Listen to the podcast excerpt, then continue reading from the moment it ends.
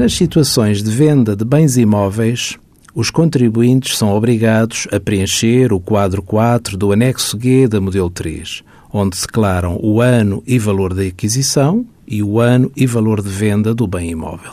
Nas situações de contitularidade, são recorrentes as dúvidas se deve ser preenchido o montante total da aquisição e da venda e a indicação da percentagem de detenção ou apenas o montante correspondente a cada cota-parte da propriedade. A forma correta de preenchimento é cada um dos contitulares declarar apenas a sua parte do montante de compra e de venda do bem imóvel, indicando ainda a percentagem correspondente à sua cota-parte.